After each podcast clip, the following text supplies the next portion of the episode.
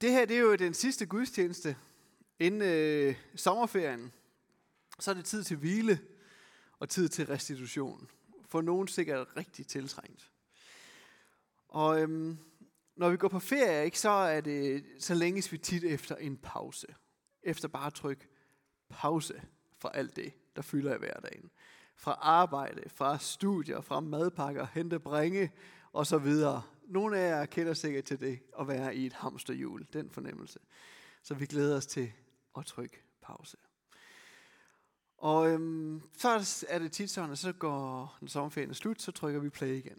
Så har vi fået den der pause. Men måske er det der med at få en pause ikke den bedste forventning at have til sommerferien. Måske er det vigtigere end bare det at få en pause og tænke over, hvad er det så, man bruger den her pause til? Så det ikke bare bliver pause play. Hvad er det, vi fylder pausen ud med?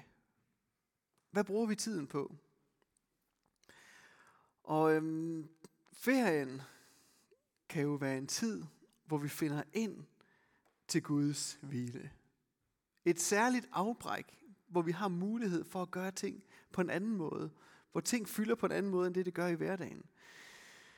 Og den her Guds hvile, eller Guds fred, den har faktisk sådan et helt særligt ord, der hedder shalom. Guds shalom. Og shalom, det er ikke bare lige sådan en hurtig, flygtig fred. Shalom, det betyder fred, harmoni, sådan en stor hvile. Jeg var på konference i London her i foråret, og der var der sådan en samtale omkring mental sundhed. Og der var der en professor i teologi fra øh, University of Aberdeen, og øh, han kom med nogle virkelig spændende perspektiver på sundhed. Og han sagde noget i retning af det her. Når vi taler om sundhed, så ser vi det ofte som et fravær af sygdom. Så hvis der er sygdom, så er der noget, der skal fjernes, så vi kan blive sunde igen. Så hvis en person bliver syg, så skal personen have noget medicin, så sygdommen kan komme væk, og sygdommen kan blive sund og rask igen. Så sundhed er noget, vi mister, når sygdommen kommer. Sund er du, hvis du ikke er syg. Og det er ikke sådan, Bibelen taler om sundhed. I bibelsk perspektiv, så er sundhed, så er det noget, vi har. Noget, vi modtager fra Gud. Og øh, det der, den her shalom, Guds hvile, Guds sundhed, harmonien, kommer ind i billedet. Shalom, det betyder at have fred med skaberværket, fred med mennesker og fred med Gud. Og inde i hjertet af shalom, der er det at være i en ret relation til Gud. Der er shalom. Så man kan faktisk godt være på sit dødsleje og være og have sundhed. Eller du kan være syg med kraft og være sund. Du kan også være adræt, så du er klar til at gennemføre en Ironman, og så være usund, fordi du ikke har shalom.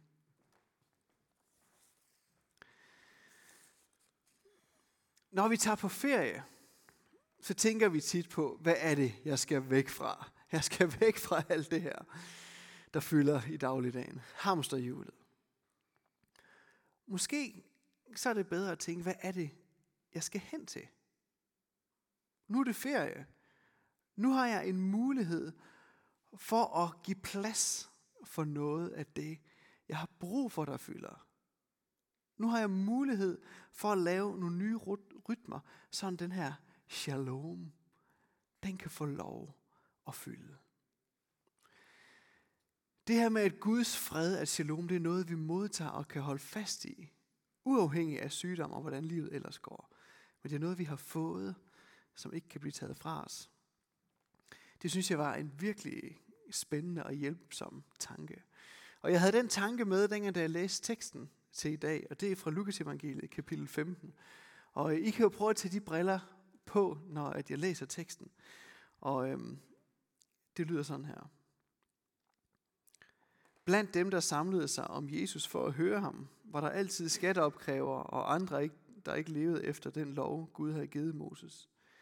Det fik farisæerne og de skriftkloge til at beklage sig. Ikke nok med, at han er sammen med den slags mennesker. Han spiser også med dem. Og så fortalte Jesus dem en lignelse. Hvis en af jer har 100 får, og et af dem bliver væk, vil han så ikke efterlade de 99 får i ørkenen og gå ud for at lede efter det, han mangler, lige til han har fundet det, spurgte han. Og når han har fundet det, bliver han så glad, at han tager det op og bærer det på skuldrene. Og når han kommer hjem, så kalder han på sine venner og naboer og siger, Kommer ikke ind og fejre det med mig. Et af mine får var blevet væk, men nu har jeg fundet det igen. Sådan er det også i himlen. Der er der større glæde over en lovovertræder, der ændrer sit liv, end over 99, der lever sådan, som Gud vil have det, og derfor ikke har brug for at ændre sig. Eller hvis en kvinde har 10 sølvmønter og taber den ene, hvad gør hun så? Hun tænder lyset, gør huset rent og leder over det hele, indtil hun har fundet mønten. Når hun så har fundet den, inviterer hun veninder og nabokonerne hjem til sig. Kommer ikke ind og fejrer, at jeg har fundet den mønt, jeg havde tabt, sagde hun. Spørger hun. Sådan er det også i himlen. Guds engle fejrer det, når bare en enkelt lovovertræder ændrer sit liv. Så Jesus han fortæller de her to historier, så fortæller han faktisk en historie mere øh, efter de her to, som har sådan lidt samme karakter. Og den er der sikkert flere af der kender. Den handler om en far, øh, der havde to sønner. Og den yngste af sønnerne siger til sin far, far, kan jeg ikke få arven nu? Øh, jeg vil gerne have den, inden du dør. Og øh, det får han, og så drager han ud, og han spenderer alle pengene på et liv i sus og dus, og på et tidspunkt, så er der ikke mere, og så finder han sig selv i en svinestig og tænker, det her, det er forfærdeligt, jeg havde det meget bedre hos min far. Jeg vil tage hjem til min far. Så det gør han, bryder op og tager hjem, og mens øh, sønnen stadigvæk er langt væk, står der, så ser faren ham, og han står bare og har ventet på, at sønnen måtte komme hjem. Og han løber ham imod, giver ham en kæmpe krammer og sætter ring på hans fingre og siger, du er kommet hjem, nu skal der festes. Og så Jesus han fortæller de her tre historier om foråret og mønten og om sønnen. Og det er tydeligt, når man læser de tre historier, at der er et sted, hvor de skal være. Der er et sted, hvor foråret, hvor mønten og hvor sønnen skal være. Foråret skal være hos hyrden. Mønten skal være hos møntens ejer, og sønnen skal være hos faderen. Fordi der er shalom. Der er fred, der har de hjemme, og der er der en fest, som er for dem. Jeg synes, det er meget interessant. Jesus fortæller tre historier, og i alle tre historier slutter det med en fest. Der er en fest, som starter, eller en fest, der er i gang. Det står helt centralt. Så der er et sted, de skal være. Der er et sted, de har hjemme. Alle tre. Og så er der også et sted, hvor de ikke har hjemme. Et sted, hvor de ikke skal være. Og hvor er det? Det sted, de ikke skal være, det er, foråret skal ikke være et andet sted end hyrden. Mønten skal ikke være et andet sted end hos møntens ejer. Og sønnen skal ikke være et andet sted end hos faren. Der, hvor de ikke skal være, det er væk fra det sted, hvor de skal være. Gud længes efter, at vi er hos ham. Det er der, vi skal være. Han er vores hyrde. Han er møntens ejer. Han er faderen, som kalder sønnen hjem.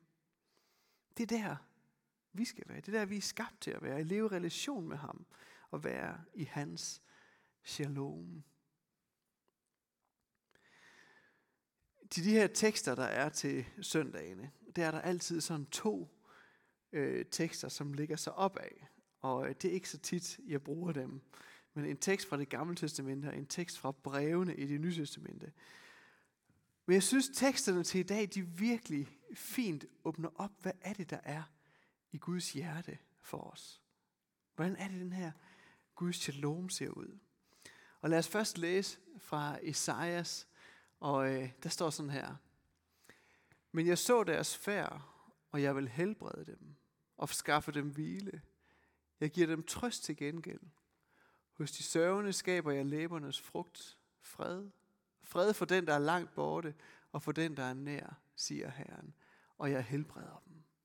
Så her siger profeten Esajas noget, hvad er det Gud længes efter? Hvad er det, der er på hans hjerte? Prøv at trykke en gang dernede, du Rette. Prøv at se, det, der er på Guds hjerte, det er helbrede, hvile, trøst, fred. Jeg synes, det er sådan nogle skønne ord. Det hjerte, det er det hjerte, Gud har for os. Det er det hjerte, han inviterer ind i, hvor hans shalom er for os. Der har vi hjemme. Lad os prøve at læse den anden tekst fra det nye testamente. Og det er Paulus, der skriver. Det er Peter, der skriver, kan I se. Det er hans første brev. Og når I må lide her en kort tid, vil al nådens Gud, som har kaldet jer til sin evige herlighed ved Jesus Kristus, selv udruste, støtte, styrke og grundfæste jer. Magten er hans i al evighed. Amen. Og her skriver han noget om, hvad det er, der er tilgængeligt for os, når tiden, den svære tid, vi er her, livet er vanskeligt her, men der kommer en tid, hvor det ikke vil være vanskeligt længere, men det, men det ønsker han også at give os allerede nu.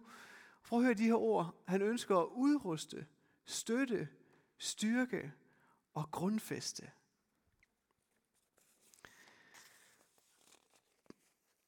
Det er det, der er i vente for os, men det er også det, Gud han ønsker at give os allerede nu. Og jeg synes, de her to citater fra det gamle testamente og fra det nye testamente virkelig er en skøn liste.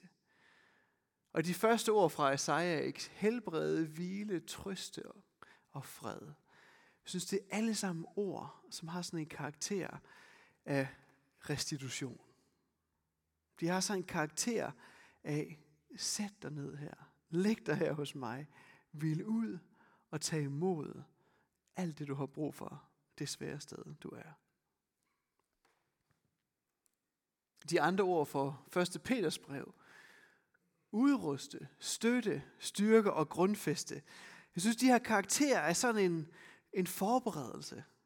Ikke bare, at der lige er en pause og en helhed til restitution, men der også er, Gud ønsker at styrke os, og opruste os, og give os den platform, give os det, vi har brug for, for at gå ind i livet igen, når hverdagen rammer med alle dens udfordringer. Helbredelse, hvile, trøst, fred, udruste, støtte, styrke og grundfeste. Det er det, der er på Guds hjerte, som han ønsker, at vi skal få lov at opleve, erfare og tage til os. Det er Guds shalom til os. Prøv at tænk på sommerferien. Den er lige om lidt, ikke? Sommerferien, det kan være sådan en pause, hvor du bare trykker pause. Så ud til stranden, ud og have det sjovt. Alt det gode. Det er vidunderligt, og det skal der til. Men på et tidspunkt, så rammer hverdagen igen, så trykker man play. Så havde man sikkert fået badet en masse, og det havde været skønt. Prøv at tænke på, når du trykker pause. Så det, der kan være i den pause, det kan være trøst, fred, udrustning, støtte og styrke. Og giv de ting plads, så når du trykker play igen, så er du ikke samme sted, som da du trykkede pause. For der er noget af det, du har brug for, når du trykker play. Som du har badet dig selv i. Og som du har brugt tiden til at tage til dig.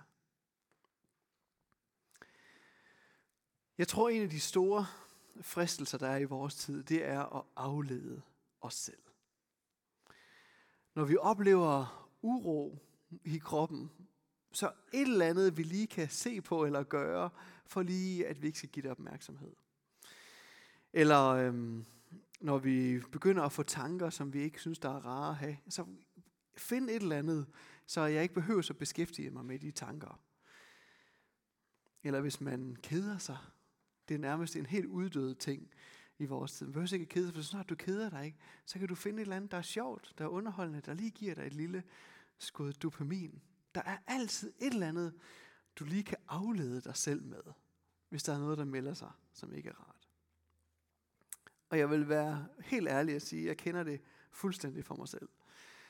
Hvad gør jeg, når jeg, tager en, når jeg har en periode, hvor jeg synes, der er for mange ting, jeg skal nå, og mange ting, der fylder, og jeg så lige har en øh, lille pause, så tager jeg telefonen frem, øh, for at se, om øh, ikke der var øh, nogle store nyheder i det store udland, som lige kunne give min hjerne lidt ro. Altså, der har jo været store nyheder her det sidste døgn i Ukraine, og du, så kunne det lige give mig lidt ro med Wagner-gruppen, og jeg ved ikke hvad. Måske øh, nogle af de øh, folk, jeg knap nok kender på Facebook, jeg kunne sådan give min hjerne lidt ro ved at se, hvad alle de ting, de har gang i at gøre, og hvordan de har det. Og så kunne hjernen sådan virkelig få lov at slappe af. Eller give min hjerne sådan rigtig dejlig ro ved at køre nogle reels igennem. Sådan den endeløse liste af folk, der falder og snubler og bærer sig dumt ad. Og så lige pludselig så er der givet en time, så er der gået en time, ikke? og hjernen har bare, tak Christian for den her time, hvor jeg lige kunne få lov at forholde mig til alle de ting, der trykker sig på.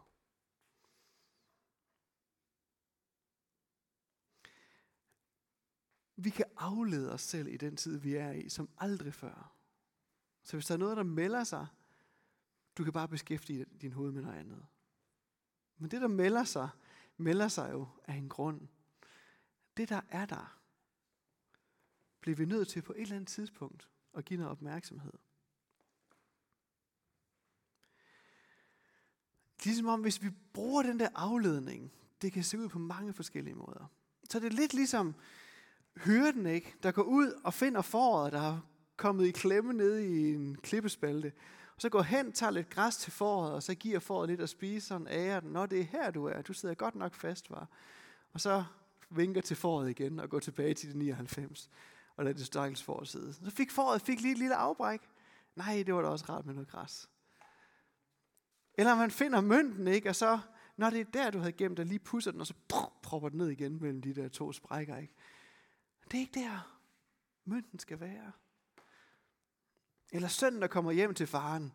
Faren propper ham ind i badet, vasker ham efter den svinesti, giver ham en ny bunke penge og sender ham afsted igen. Så ud og have det sjovt igen. Foråret skal være hos hyrden. Mønten hos sin ejer og sønnen hos sin far. Der, hvor han har hjemme. Der, hvor Guds fred er. Hvor hvilen, rodfæstelsen. Og det sted, kig på de ting, som måske melder sin ankomst.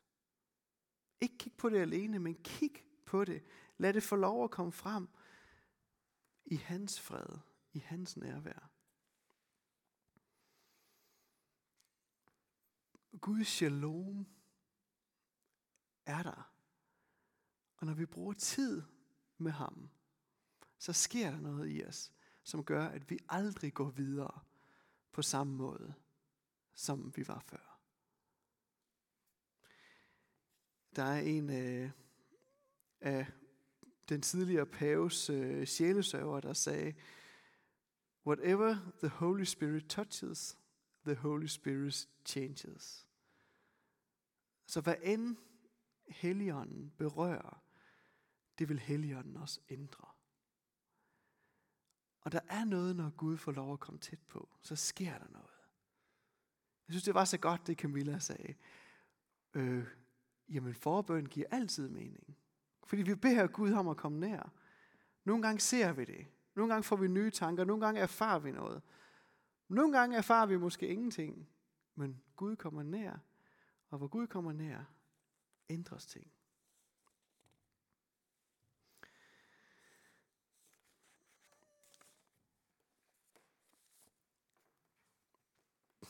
Må ferien være et sted, der ikke bare bliver en pause, men hvor vi bruger tid på det, der gør noget ved os. Så når vi trykker play, play efter ferien, så er vi ikke samme sted. Og jeg har lyst til, bare lige for at gøre det tydeligt, jeg tror, vi kan snakke om shalom på sådan tre niveauer. Der er en øh, shalom, som øh, handler om hele universet. Guds fred, som er skænket hele universet, og Gud genopbygger og Paulus han skriver det sådan her. Når Kristus har lagt alting under sig, vil han selv underlægge sig sin far, Gud, som er herre over alt, og så bliver alting forenet med Gud. Kan I se, alting vi bliver forenet i Gud. Det er det, som Jesus han vandt for på i påsken. For hele skaberværket vil blive genoprettet, og den genopretning er Gud i fuld gang med. Så der er en shalom, en harmoni, som gælder hele kosmos. Så er der en shalom, som gælder for os personligt. Og i Markus evangeliet, så står der sådan her, den der tror og bliver døbt, skal frelses. Så det gælder jo til dig personligt. Hvis du tror og er døbt, så vil du blive frelst. Og frelst det er et andet ord for at blive sat ind i den her Guds store fred. Guds shalom. Så øh, det her det er ikke så måske er shalom tilgængelig, eller så må man ligesom opdyrke det. Nej, man bliver sat ind i Guds. Så hvis du tror på Jesus, så er du sat ind i hans shalom. Og samtidig med, at det er den virkelighed, vi står i, så er der også en vandring for os. Og det er vandringen ind i at få lov at erfare mere og mere den virkelighed, som vi er sat ind i. Og øh, Paulus skriver sådan her, I skal have respekt for Gud og arbejde ihærdigt på at blive frelst. I skal arbejde på det. Det betyder, at der er en vandring for os. Der er noget, hvor vi hele tiden kan vokse i det, kan lære ham mere at kende, kan hvile mere i den fred, der er, kan søge ind til den Gud, han er, og det, han har vundet for os. Så kan I se, du er frelst. Du er sat ind i hans shalom, ind i hans fred. Den omslutter dig. Samtidig med er der også en vandring i at få lov at erfare og hvile i den fred mere og mere. Så begge dele er sande på samme tid. Du er sat ind i freden, det er en gave for Gud, og der er en vandring for os alle sammen i at få lov at erfare det mere og mere. Og jeg tror, hvordan er det så, vi er på den her vandring? Det tror jeg kan se ud på mange forskellige måder.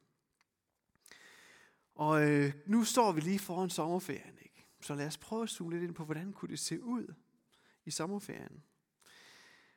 Det kan være, at der er en rytme, du kan lave for den ferie, du står foran. Det kan være hver morgen gå en tur med Gud. Prøv at tænke på, hvis du er i tre uger, eller hvor lang din sommerferie nu er, hver morgen gå en lille tur med Gud. Bare for at fortælle ham, hvordan du har det, og lyt til, hvad han siger til dig. Jeg tror ikke, det vil, øh, du vil ikke stå samme sted, når du trykker play igen, hvis du hver morgen går en tur med Gud. Måske det kunne være en idé. Det kan også være, at du har lyst til at læse et af evangelierne hen over sommeren. Bare tyk drøv på, hvad er det, Jesus han siger? Hvad er det, han gør? Hver dag læs et lille stykke. Det kan være, at du har lyst til at mødes med en. En, der vil lytte til, hvad er det, der fylder for nogle tanker? Hvad er det, der kommer frem i din bevidsthed, når du bliver stille, og du ikke skal alt muligt? Og så kan I måske sammen snakke om, hvad kan jeg vide, hvad Gud han siger ind i det? Ha' en aftale med nogen. Det kan også være, at du tager på retræte, eller måske på sommeroase, eller en vandretur sammen med Gud. Et eller andet, du gør for at træde ind i den her shalom og give den en særlig tid. Det kan også være, at du, det er tid til at læse den bog med et åndeligt input, som du har købt for lang tid siden, men aldrig fået læst. Den, min reol, den her desværre stor med de bøger, som er blevet købt, men aldrig blevet læst. Så måske er det øh, tid til den her sommer at læse en af de bøger, man ved, yes, det giver mig noget perspektiv, ny indsigt omkring, hvem Gud er. Må ferien blive sådan et tiltrængt afbræk fra hverdagen. Og også en afbræk, hvor vi søger ind i Guds shalom. Så når vi trykker play igen, så står vi et andet sted. Og vi har fået lov at smage en hvile, som vi kan tage med os ind i hverdagen. Jeg har to spørgsmål, som jeg synes var oplagt at reflektere over. Hvad ønsker du at bruge ferien på i åndelig forstand? Jeg ved ikke, om I stiller jer det spørgsmål hvert år, inden sommerferien starter, men jeg tror, det kan være et godt spørgsmål. Eller hvad ønsker du at stå tilbage med, når ferien er slut, når det handler om din relation med Gud? Så lad os prøve bare lige at tage et minut, hvor man lige kan tænke over de her spørgsmål for sig selv. På et eller andet tidspunkt, så er ferien jo over.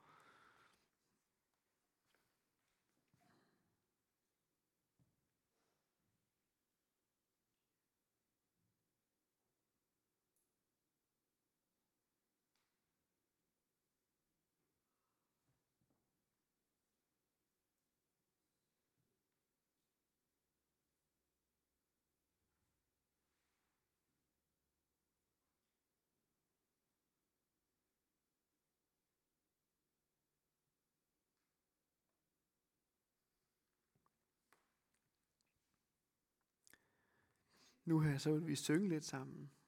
Og øh, vi kan også bede sammen nede bagved, hvis du har lyst til det. Og så synes jeg, det kunne være spændende at høre, om der er nogen af jer, der har nogle øh, planer eller nogle rytmer, som vi plejer at have i sommerferien, som måske kunne inspirere os andre.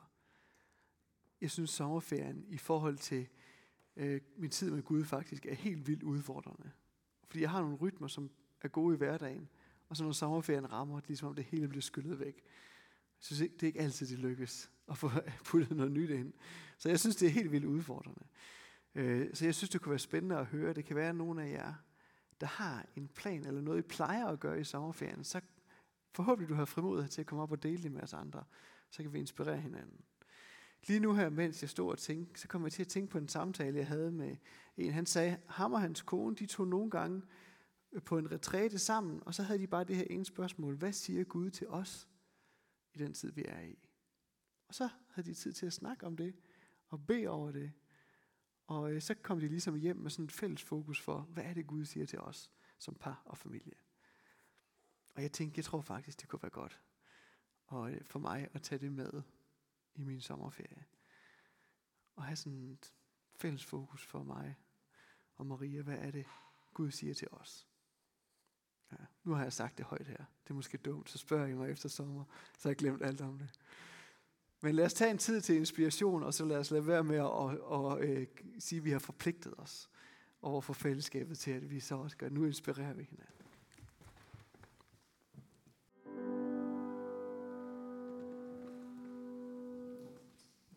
Gud, tak fordi, tak fordi du er hos os med din fred. Tak fordi du er hos os med din fred. Og selvom vi ikke synes, vi erfarer det, selvom vi synes, det er uroen, der fylder, om det er angsten, stressen, hvad det er, der fylder, så er du hos os med din fred. For vi længes sådan efter at smage det. Vi længes sådan efter at få lov at erfare, at din fred er større end vores uro. Vi længes efter at erfare, at din kraft og din helbredelse er stærkere end vores sygdom. Kom, Helligånd. Kom, Helligånd, med dit nærvær til os.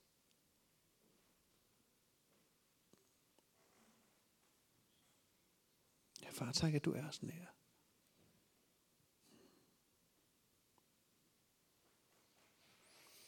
Amen. Der vil jeg bare lige høre, er der nogen, der har en inspiration og give mig videre? Yes, Dennis, du er altid sikkert kort. Det er skønt. Altså, nu kan man så sige, jeg har jo så det heldigt, at jeg er førtidspension, så jeg er jo ferie hele tiden. Øh, men udover det, så, øh, så har jeg været på Copenhagen, og det synes jeg er fedt, at jeg får lov til at blive placeret derude, hvor at, øh, de mærkelige mennesker render rundt. Øh, det synes jeg er ret fedt. Og så tror jeg faktisk også, at jeg vil øh, prøve at øve mig i at gøre, som dronningen sagde i en nytårstale, netop at være unødig. Simpelthen sætte sig ned til hos Gud og bare sidde og kigge op på hans ansigt.